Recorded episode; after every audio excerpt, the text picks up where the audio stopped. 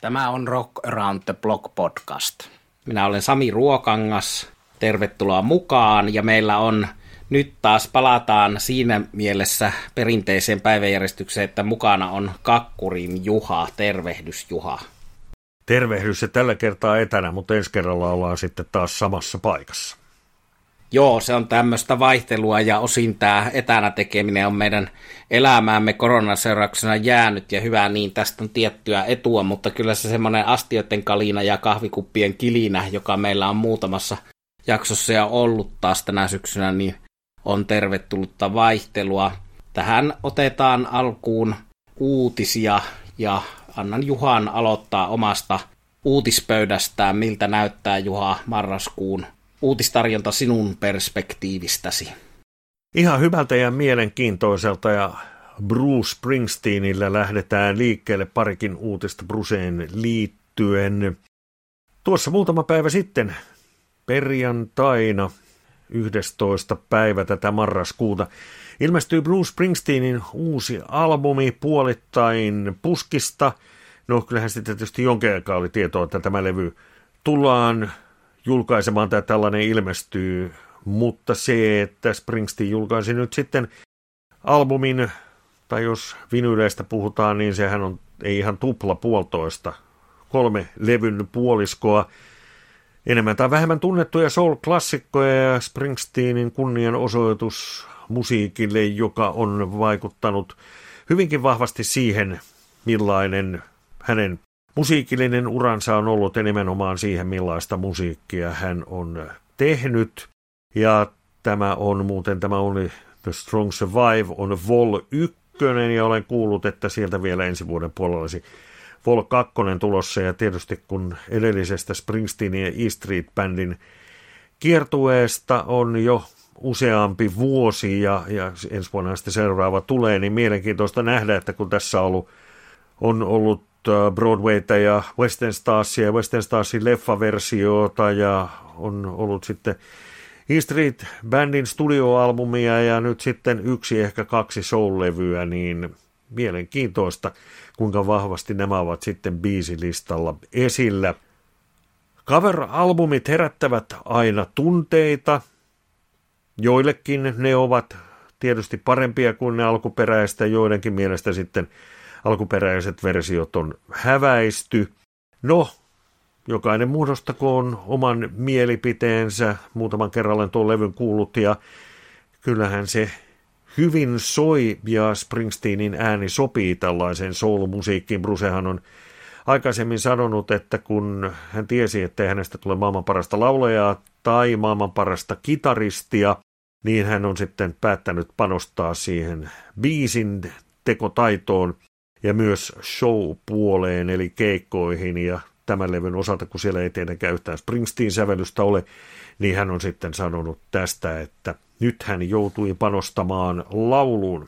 No, jokainen muodostaa näistä soul-versioista omat mielipiteensä ja omat mielipiteensä Brucein vanhoista klassikoista, siitä omasta tuotannosta tähän asti on sitten muodostanut Mojo-lehden raati. Mojo tuossa taanoin julkaisi heidän listansa 50 parasta Springsteen-biisiä ja olen tehnyt, no kutsutaan tätä nyt kulttuuriteoksi, olen laittanut sitten tuonne Spotifyhin tällaisen Bruce Springsteen Mojo Top 50 listan, jossa ne kappaleet löytyvät, siellä lähtevät siitä 50 ja päätyvät ykköseen ja mielenkiintoisia valintoja siellä on ja tässä nyt kuitenkin, kun ei tässä nyt varmaan mistään suuresta salaisuudesta ole kysymys, kun lehtikin on tämän julkaissut, niin top vitonen on muuten, lähdetään Femmasta liikkeelle, The Promise, sitten neljäntenä on Rosalietta, kolmantena The River, kakkosena Born to Run ja parhaaksi Bruce Springsteen biisiksi on sitten Mojo-lehden raati valinnut kappaleen Racing in the Street. Ja tosiaan Bruce Springsteen Mojo Top 50 meikäläisen kokoamana löytyy tuolta Spotifysta, niin sitten voi näitä 50 Bruce-biisiä fiilistellä sieltä. Eli tällaisilla Bruce-jutuilla lähdettiin liikkeelle. Kohta tulee sitten seuraavassa minun osiossani vähän Rolling Stonesia ja mustaa Fridayta, mutta ennen sitä Sami, mitä sulla on kerrottavaa?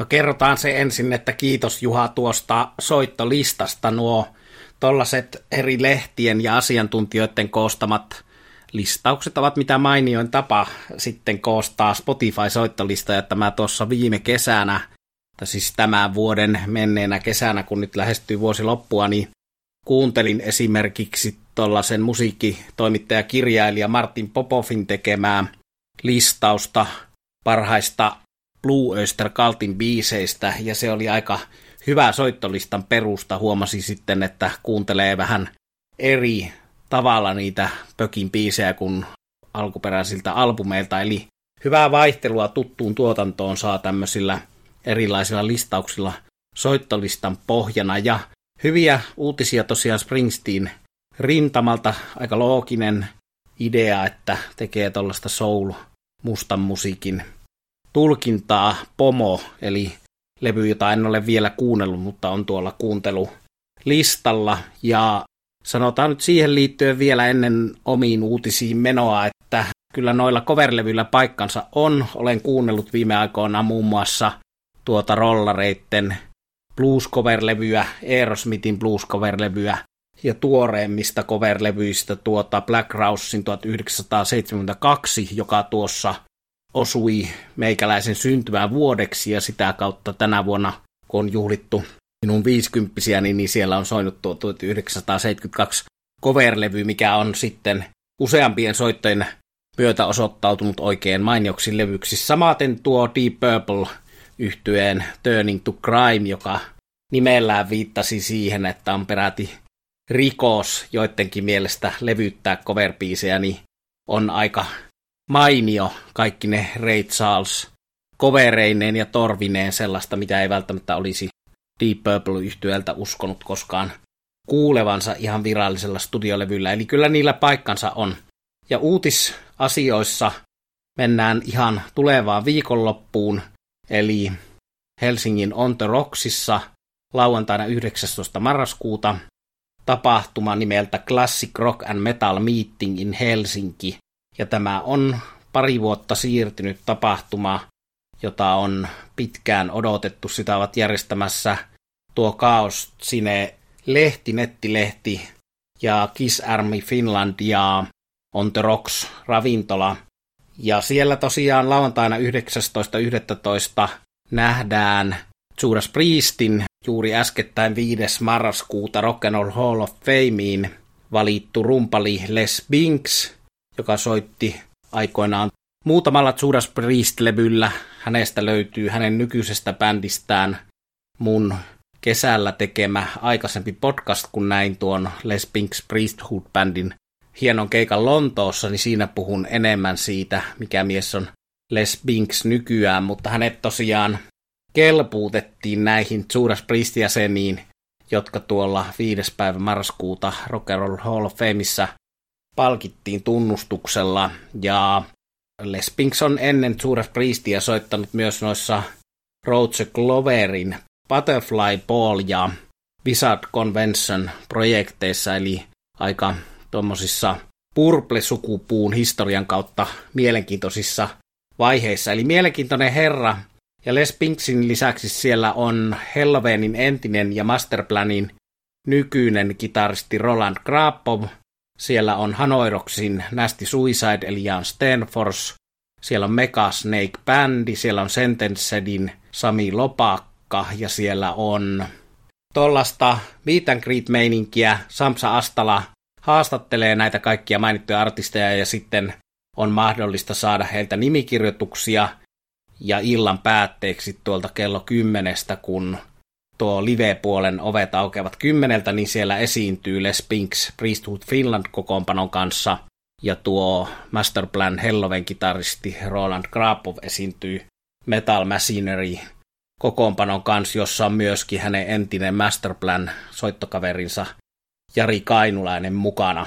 Eli Classic Rock and Metal Meeting, minusta oikein erinomainen idea yhdistää tämä, että kuullaan näiden muusikoiden esittelyt itsestään ikään kuin tuommoisen julkisen haastattelun muodossa, ja sitten on noin nimmarisessiot, ja sitten kuullaan vielä live-musiikkia. Eli jo tässä etukäteen kiitos Syrjilän Markolle ja kumppaneille, jotka näitä ovat jaksaneet puuhata ja kaikista siirtymisistä huolimatta tämä toteutuu lauantaina. Otetaan sitten Juhan uutispöydältä jatkoa. Joo, tuo on hieno tapahtuma tuo lauantainen. Olen itsekin sinne tulossa ja sanotaanko pienenä vinkkinä siitä, että miksi olen menossa ketä tapaamaan, niin aion ottaa mukaan kaksi ensimmäistä Hanoi Rocks-albumia alkuperäisinä painoksina. Eli sinne olen itsekin menossa ja todella hienoa, että tuollainen tapahtuma järjestetään. Ja mennään nyt sitten uutisiin ja nyt tulee sitten se pakollinen Rolling Stones-yhteys. Rolling Stonesin muutaman vuoden takainen monoboksi julkaistaan uudelleen ja meidän keräilijöiden iloksi sitten tuollaisena värivinyyliversiona, eli siellä on erilaisia väri, tai sanotaan eri värisiä versioita sitten näistä albumeista. Dekka-aikakaudesta on kysymys, eli debyyttialbumi The Rolling Stonesista sitten Let It Bleedin parista levystä on myös sitten näitä Amerikan versioita, kun ne olivat vähän erilaisilla biiseillä tai biisijärjestyksillä, biisi valikoimilla koottuja. Ja 14 studioalbumia ja sitten vielä ikään kuin nuo paikat 15-16 täyttää tupla LP, johon on koottu sitten sinkkubiisejä ja EP-biisejä ja niin edelleen, varsinkin 60-luvun alussahan oli aika lailla muotia se, että albumeilla, ja aikaisemminkin toki oli muotia se, että single-biisejä ja albumeilla julkaistu, ja niinpä esimerkiksi Jumpin Jack Flashia tai Honky Tonk Womenia ei silloin aikanaan millään albumilla julkaistu. Siis 14 studioalbumia ja siihen sitten vielä tupla bonus päälle. Ja kun olen vähän noita hintoja selvitellyt eri paikoista ulkomailla, ehkä vähän halvempaa, mutta riippuen siitä, mistä tilaa joutuu maksamaan tulleja. Mutta esimerkiksi levykauppa Xn netti näyttää tälle 20. tammikuuta julkaistavalle levylle 440 euron ja 99 sentin hintaa. Ja sitten vielä toinen uutinen, ja tässäkin koetellaan tietysti sitten levyn keräilijöiden kukkaron nyörejä, kun perjantaina 25. päivä on Black Friday ja sitten on tuollainen Record Store Day, ikään kuin Black Friday-versio.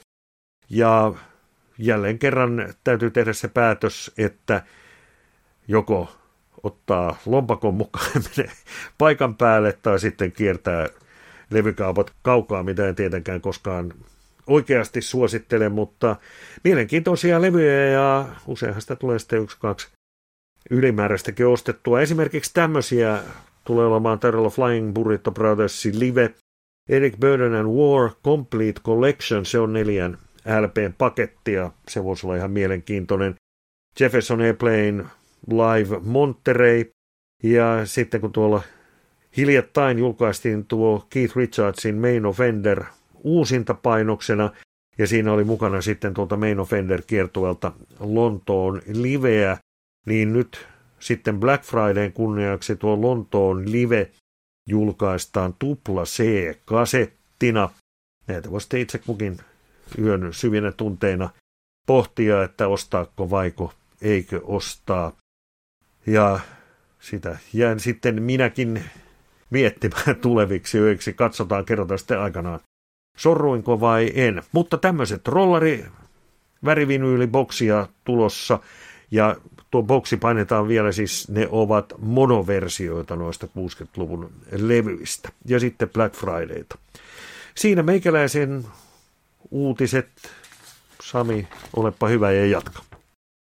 Jatkan minäkin Record Store Dayhin liittyen. Vielä muistutan siitä, että tuo 2017 jo kertaalle vinyylimuodossa julkaistu Humble Pie-yhtyeen A&M Years, joka keskittyy vuosiin 70 viiva, tämä viivasana on tällä, tällainen väärää journalismia edustaa, mutta vuodesta 70 vuoteen 75 ulottuvan viiden vuoden aikajakson kattava Humble Pie-boksi, joka siis 2017 Record Store Dayssä tuli vinylimuodossa, niin nyt se tulee toinen päivä joulukuuta kahdeksan CDn boksimuodossa niin, että ton vinyliboksin päälle saadaan vielä tollanen harvinaisuuksia ja single B-puolia sisältävä CD, eli näin on pirullisesti lisätty vielä siihen niin, että jos on vinyli versio on Humble Pie Boxista hommannut, niin siinä ei olekaan kaikkea, mitä saa, kun ostaa tämän toinen päivä joulukuuta ilmestyvän CD-boksin A&M Years.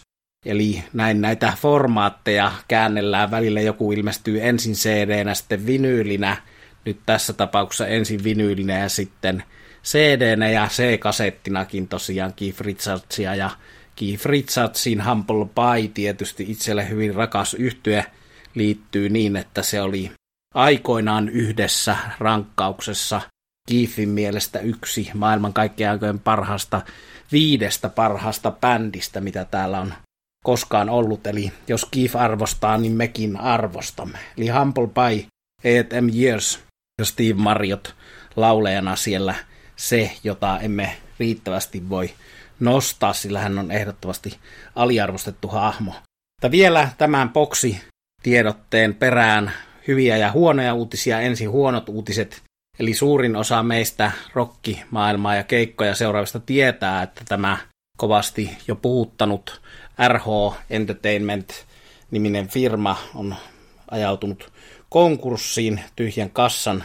seurauksena. Mitä kaikkea siellä oikeasti sitten taustalla on, niin emme tiedä. Tämä on firma, jonka kummallisuuksista on tosiaan lehtijutuissa kesän mittaan raportoitu ja firma, jonka järjestämä esimerkiksi tuo Deep Purple, Uriah Heep ja Accept kolmikon keikka tuolla Pietarsaaressa, niin vaan muutaman tunnin varoitusajalla peruuttiin, eli siellä jotain turvallisuusasioita pielessä.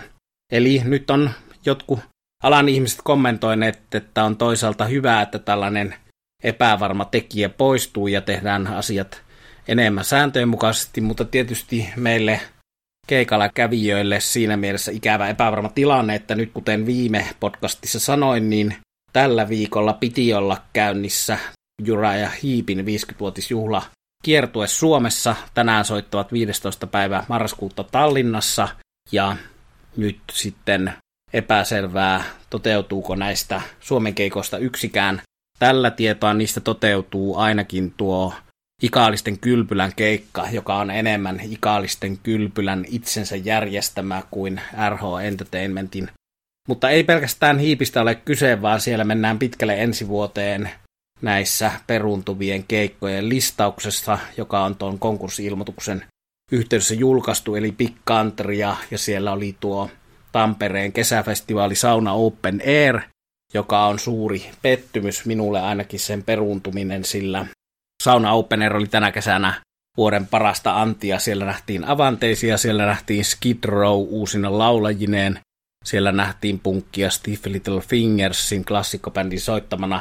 Ja nyt tätä tapahtumaa ei taas tällä tietoa tulevana kesänä lainkaan järjestetä, eli erittäin ikäviä uutisia siinä mielessä. Mutta tilanne elää ja tämä kenttä on kaikenlaista uutta nähnyt koronan aikana ja sen jälkeen. Tässähän oli kyseessä vasta muutama vuosi sitten perustettu yhtiö, tosin taustalla pitkää uraa tehneet henkilöt. No, se oli se huono uutinen. Nyt hyvänä uutisena se, että Iron Maiden, meille niin rakas britti jätti, on tulossa Tampereelle peräti kahtena iltana kolmas päivä kesäkuuta lauantaina ja neljäs päivä kesäkuuta sunnuntaina, eli lisää keikka sen seurauksena, että ensimmäinen keikka myytiin niin valtavan nopeasti loppuun. Ja tuossa lauantaina 12. marraskuuta tuli kuluneeksi 36 vuotta siitä, kun minä itse olin katsomassa Helsingin jäähallissa 12.11.1986 Iron Maiden Somewhere in Time kiertuetta.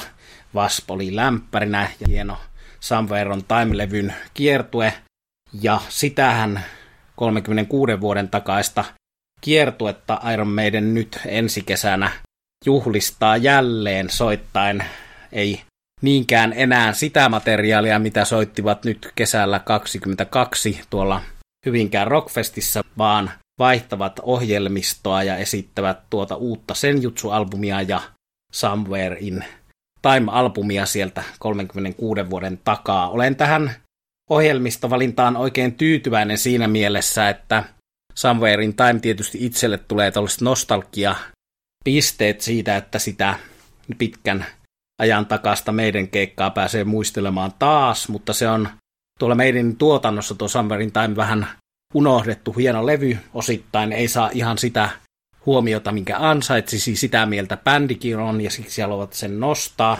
Ja sitten taas mitä tulee tuohon Senjutsu-levyyn, niin sen nyt on aika ja nuo tänä vuonna kiertueella nähdyt keikat osoittaneet, että se on hyvä levy ja ne biisit olivat jopa parempia liveenä kolmen, niitä siis kuultiin tänä kesänä Iron Maidenin keikalla heti siinä keikan alussa, niin olivat vielä jopa parempia kuin levyllä. Mä näin Iron Maidenin Latviassa Riassa sisäkeikan ja sitten Hyvinkäällä ulkokeikan Rockfestissä ja hyvin toimivat Senjutsun biisit. Eli tällaista ilosanomaa ja se kiertuehän käynnistyy sen toukokuun lopulla ja jatkuu sitten elokuulle saakka. Aion käydä ainakin Amsterdamissa siellä heinäkuun puolivälissä katsomassa vielä sitten taas sisäkeikan, kun tuo on tuo, niin no sisäkeikka se on Tampereenkin keikka, mutta aina yleensä tämmöinen ulkokeikka, sisäkeikka on hyvä yhdistelmä, ja kuten Juha paljon rollarikeikkojakin nähneenä tietää, että välttämättä jos näkee sen kiertueen ensimmäisen keikan tai kolmannen, toisen tai kolmannen keikan, niin kuukauden tai puolentoista kuukauden päästä, niin soitto saattaa soida aika tavalla eri tavalla kuin siinä ihan kiertueen ensimmäisellä keikoilla. Eli tapana on näillä jutuilla vähän hioutua siinä kiertueen edetessä. Eli sama bändi saattaa soittaa aika eri tavalla samoja kappaleita eri vaiheessa sitä kiertuetta. Eli iloisia ollaan jälleen siitä, että Iron Maiden Suomeen saadaan, ja toki se osoitus tästä ilosta oli se, että myytiin äkkiä loppuun yksi Nokia-areena ja toinen heti perään aika lailla täynnä tällä hetkellä. Eli ei pelkästään peruuntumisia, vaan jotkut meille näyttävät toteutuvan. Toki tässä on semmoinen pieni varjohääly tässä päällä, että monet bändit kalliisiin sähköhintoihin ja kustannuksiin vedoten peruvat kiertueita. Esimerkiksi tänä kesänä Tukholmassa näkemäni roustattuu australialaisbändi ilmoitti, että eivät tule parin seuraavan vuoden aikana kiertämään Euroopassa tämän epävarkaan taloustilanteen vuoksi, ja kun ottaa huomioon, että tässäkin esimerkiksi roustatuussa on Angry Andersilla 70 vuotta ikää, niin voi hyvinkin olla, että Eurooppaan eivät enää koskaan tule. Tällaisia ikäviä asioita leijuu yllä, mutta paljon myös hyvää.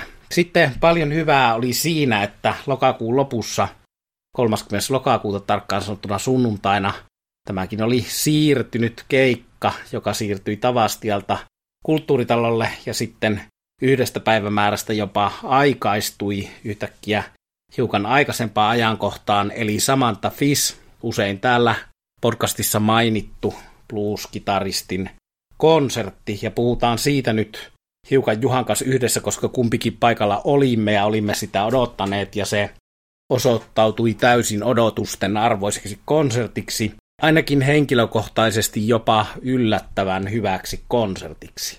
Vai mitä sanot Juha?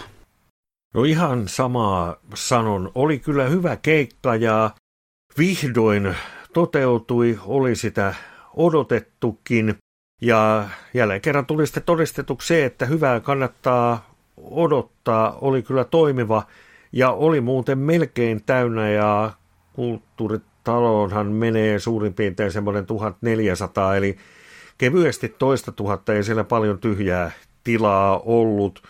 Permannolta oli otettu penkit tätä keikkaa varten pois ja oli kyllä aika tiivis tunnelma. Ja sitten kun katsoi sitä takakatsomoa, niin aika täynnä oli sekin ja se on tietysti ilahduttavaa, että tällainen musiikki kiinnostaa ihmisiä. Tietysti voi sitten miettiä, kun on, tuohon oli Samantha Fishin Euroopan kiertojen päätöskeikkaa, kun katsoo tulevia keikkoja, siellä on vuoden vaihteesta tai sanotaan loppuvuosi, alkuvuosi Pohjois-Amerikkaa, sitten on Australia ja keväällä uusi Euroopan kiertue. Ja ainakaan vielä siltä listalta ei Helsinkiä löydy, vaikka tuo keikka hyvin möikin. Tukholma näillä näkymin Helsingistä katsottuna lähin paikka ja varmaan melkein koko Suomesta. Jostain käsivarresta saattaa olla Oslo, Oslo lyhyempi, mutta ei autolla. 19.3. Tukholma ja Naalenia on siellä sitten Göteborg ja JNE mukana.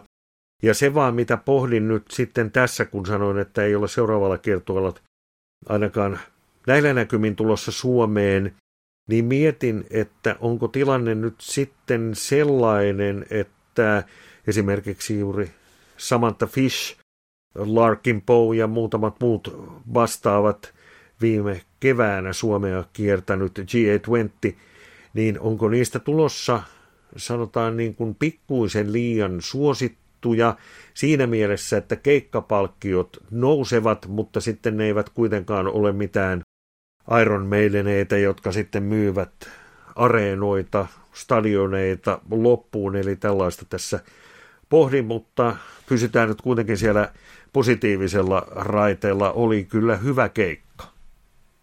Kyllä, kyllä, ja jotenkin tuo mietitytti ihan sama asia, minkä veli Juha nosti tuossa tuon, että tämä tietty genre näitä uudempia roots-artisteja sinne porukkaanhan laittaisi myös paljon esillä olleen ja rakkaan bändin, eli Blackberry Smokin, joka ehdottomasti on juuri Kyllä. tuo Juhan kuvailemanlainen bändi, eli ei enää mahdu näihin paikkoihin, jota se Suomessa vetäisi täyteen, eli kun meillä ei oikein Teppo Nättilän ansiokasta country roots-ohjelmaa lukuun ottamatta tuollainen country missään soi, eikä sitä media pidä yllä, niin en ainakaan itse uskaltaisi, jos tekisin sitä buukkailua bändien keikkojen järjestämistä työkseni, niin en uskaltaisi Blackberry Smokea tänne tuoda keikalle se yhtenä esimerkkinä tästä samasta osastosta. Eli juuri näin, ja ehkä myös tuo Black Rouse, joka Berliinissä soitti lokakuussa, niin on sitä samaa osastoa, eli liian kallis siihen nähden, mitä Suomessa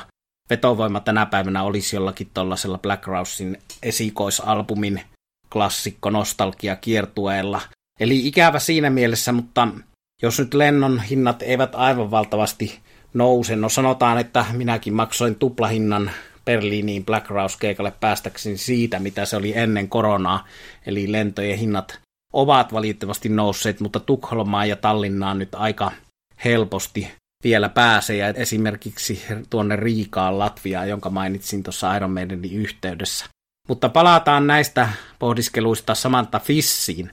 Eli tosiaankin hän esittää hyvin monipuolista musiikkia, hän ei missään nimessä ole mikään puristinen blues-artisti, vaikka soittaa saalipatton coveria ja hyvin perinteistäkin bluesia paikotellen, mutta se miksi suuresti tuosta keikasta nautin yksi niistä asioista oli juuri tämä monipuolisuus, eli siellä mennään perinteisestä bluesista hyvin moderniin, jopa tuollaiseen hard rockia lähentelevään blues rockiin, joka varmasti toimi siinä nämä rankimmat biisit jollekin Aerosmithin tai Bad Companyn tai Rival Sunsin ja tällaisten rankemmankin laidan blues rock artistien ystäville. Ja ehkä tämä juuri tämä tietty rankkuus jopa yllätti positiivisella tavalla, että koska osa Samantha Fissin imakoa albumeilla on tällainen aika hempeäkin blues-tyyli. Vai mitä sanot Juha?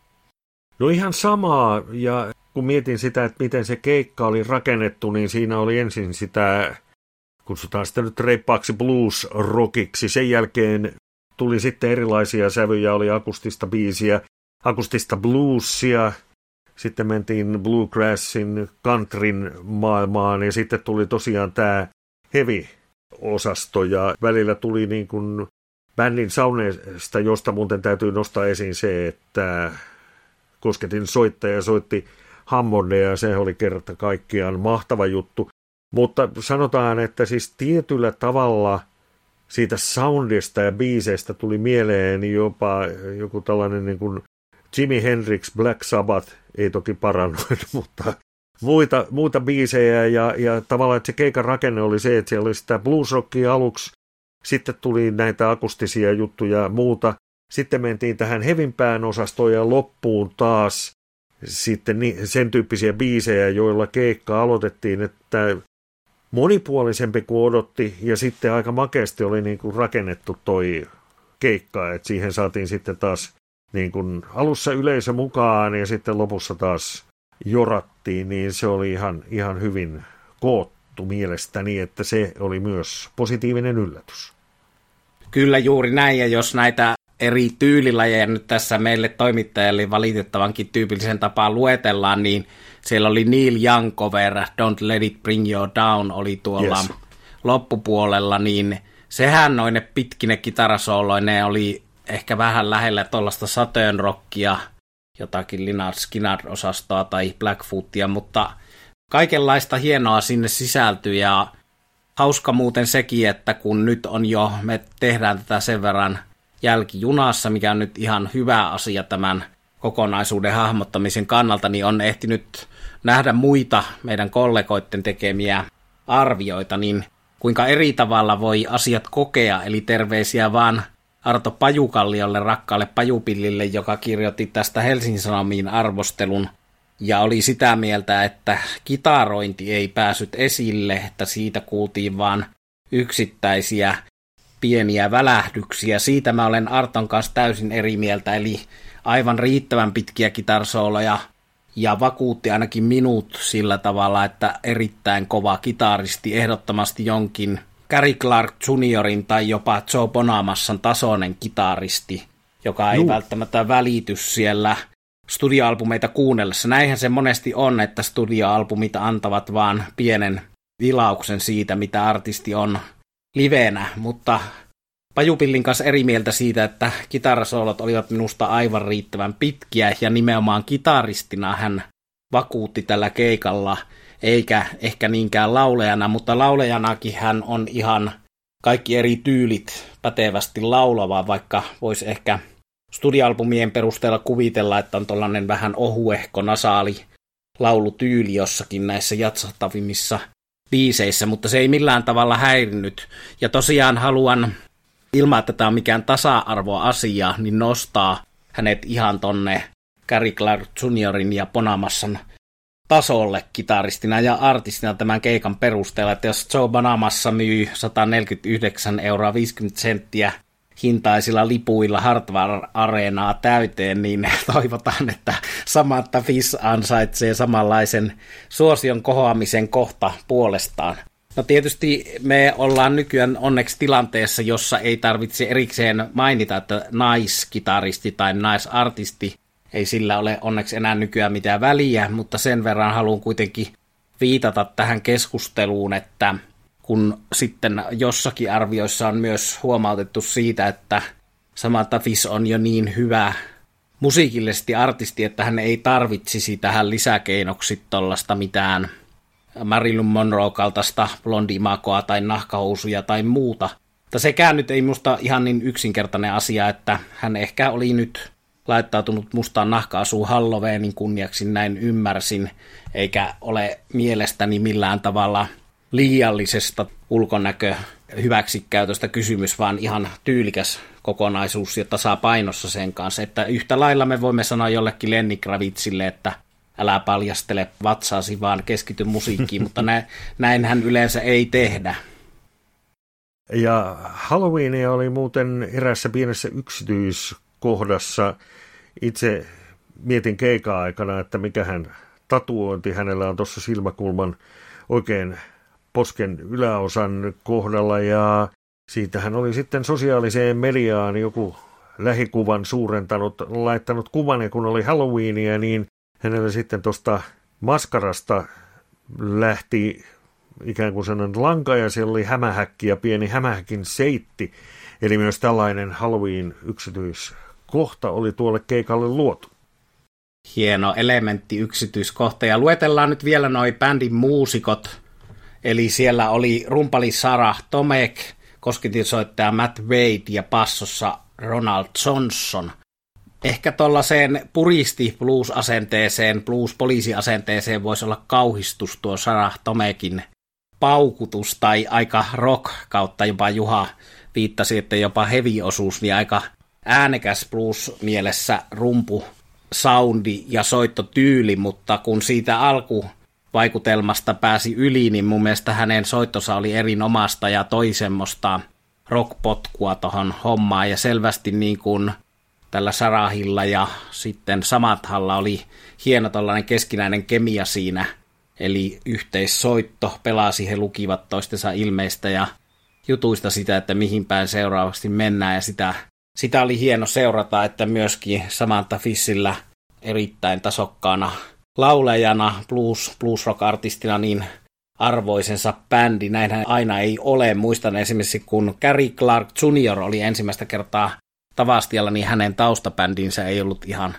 samalla tasolla kuin mitä mestari itse, mutta tässä kohtaa oli myös bändi ihan hyvä. Eli erittäin kova blues rock ja blues-pohjaisen rockin keikka. Ja jos nyt tätä verrokkia ottaa jostain muualtakin kuin tuosta Joe Bonamassasta, niin tänä kesänä hän nähtiin Poriatsissa Government Mool, todella kova jam band tässä genressä, niin senkin rinnalle nostaisin. Eli en nyt sano suoraan, että Samantha Fish olisi ollut parempi kuin Government Mool, mutta se oli vähintään yhtä hyvä, että ehkä jätetään se tiettyjen erojen vuoksi suoraan vertailematta, mutta en olisi etukäteen uskonut, että näin pääsee tässä nämä keikat nähtyään sanomaan, mutta oli kyllä hienoa, että sitä tosiaan sitten oli todistamassa suuri joukko kansalaisia, suuri joukko ihmisiä, kuten Juha sanoi, niin melkein täysi kulttuuritalo.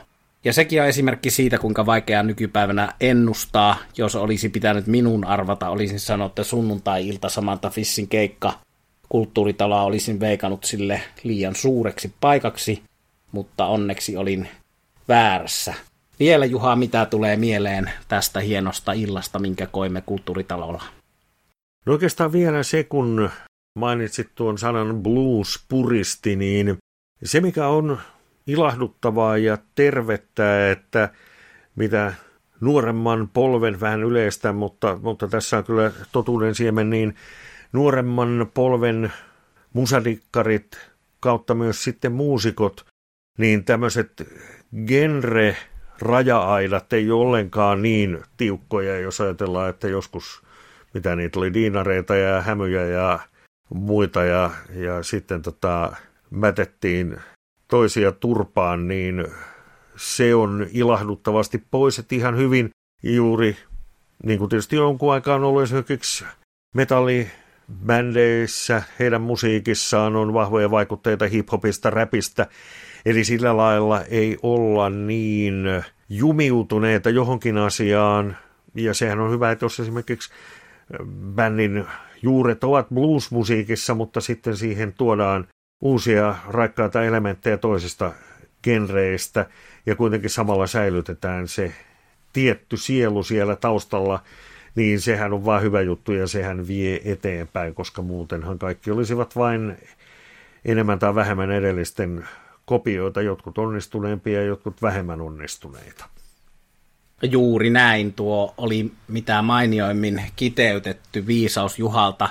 Ja tämän saman porukan ikäluokan bluesin, blueshokin uudistajien G820, Larkin Poe, nämä tämän ikäluokan ihmiset, niin kyllähän se toisaalta se Juhan mainitsema Black Sabbathkin on toisaalta blues-bändi pohjimmiltaan ja sitten Plumperin Akin ystäväni, kenen kanssa kuunneltiin tuota vierekkäin tuota Samantha Fissin keikkaa kulttuuritalon, niin Led Zeppelinkin siinä mainittiin, eli monen nuoremman polven muusikon näkökulmasta yhtä lailla Led Zeppelin on jo aika kaukaista menneisyyttä rockin historiassa ja on tietynlainen blues-bändi, eli hienoa, että nämä kaikki vaikutteet ja historian vaiheet yhdistyvät näin hienoksi kokonaisuudeksi ja musiikiksi niin kuin Samantha Fissin keikalla tekivät.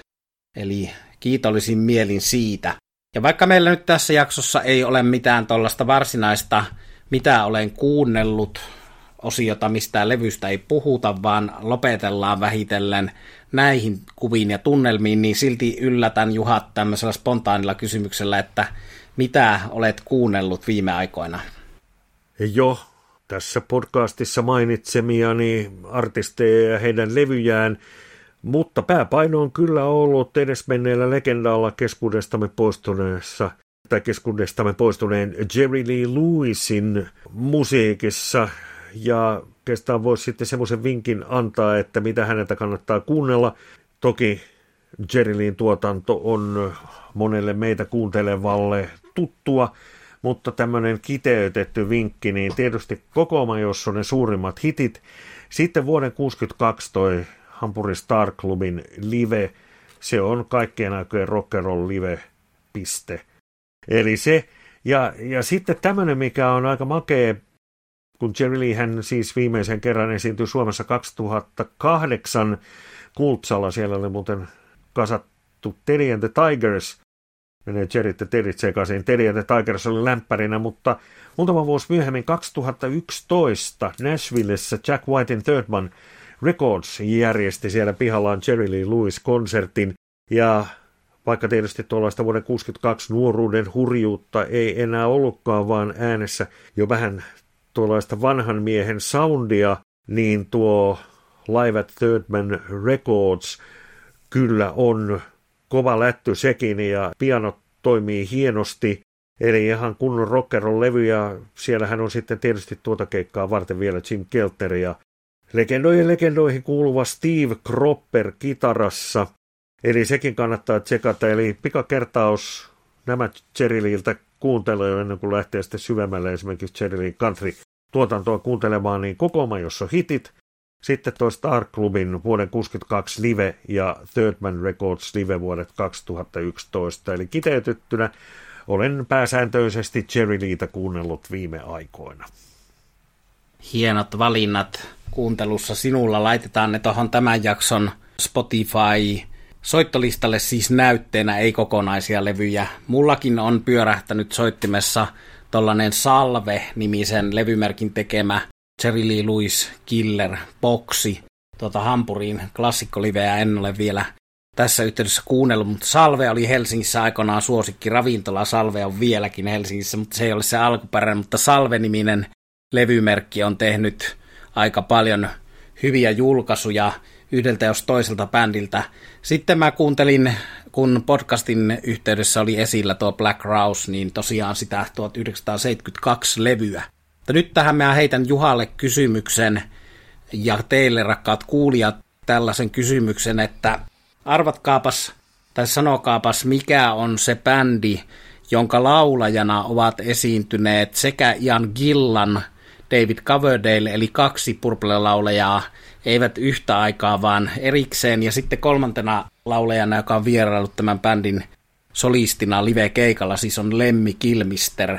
Eli David Coverdale, Ian Killan, Lemmy Kilmister eri aikoina esiintyneet tämän bändin laulusolistina. Tätä ei ole pakko tietää, mä kerron sen vastauksen kohta, mutta heitä Juha joku arvaus. No sanotaan, että mä uskon, että mä olin siihen lemmyyn asti aika hyvin jyvällä, mutta sitten se ajatus katosi. Mutta tämä on, tämä on hyvä kysymys. Kyllä mulla on muutamia vaihtoehtoja. Sitten kun olet paljastanut, niin mä kerron, että oliko siellä päinkään. No tämä on itselläkin aika uusi tieto, eli mä luin sen yhden vanhan 80-luvun lopulla kirjoitetun Whitesnake-aiheisen kirjan, ja siitä kävi ilmi tämä, että kun Coverdale lopetti tuon Purplessa laulamisen ja oli perustamassa Whitesnake yhtyettä, niin hän esiintyi siinä, päätti tällaisen esiintymistauon esiintymällä Nasaretin vokalistina keikalla. Aa. Nasaretin keikalla on vierailut myös Jan Killan ja siellä on vierailut Lemmy laulamassa Nasaretin Hair of the Dogia ja eri Nasaret-biisejä. Ja Killanin kanssa Nasaret on sitten soittanut tietysti Smoke on the Waterin, mutta Nasaret nyt esille siksi, että paitsi tuo viime viikkoinen Dan McCaffertin kuolin uutinen ei saanut minua juurikaan nostamaan yksittäisiä biisejä enempää esille vanhaa Nasaret-tuotantoa, mutta ikään kuin tällaisen Show Must Go On juttuna mulla on soinut Nasaretin uusi tämänvuotinen albumi Surviving the Law, joka tietysti joku voisi ajatella, että se on epäkunnioittavaa Danie kohtaan, mutta mä en ajattele näin, sillä hän oli itse antanut siunauksensa Carl Sentencelle tälle nykyiselle Nasaretin laulejalle. Eli vaikka Nasaretissa enää yksi alkuperäinen Pete Agnew basisti jäljellä, niin Nasaret jatkaa ja aika pirtsakka levy jossa yhdistyy aika uuden laiset modernit vaikutteet, eli hienoa, että sekin bändi on vielä olemassa, mutta pitkä köksin venyneen, mitä olen kuunnellut vastauksen, mikä nyt ei keskity yhteen artistiin tai levyyn tällä kertaa, niin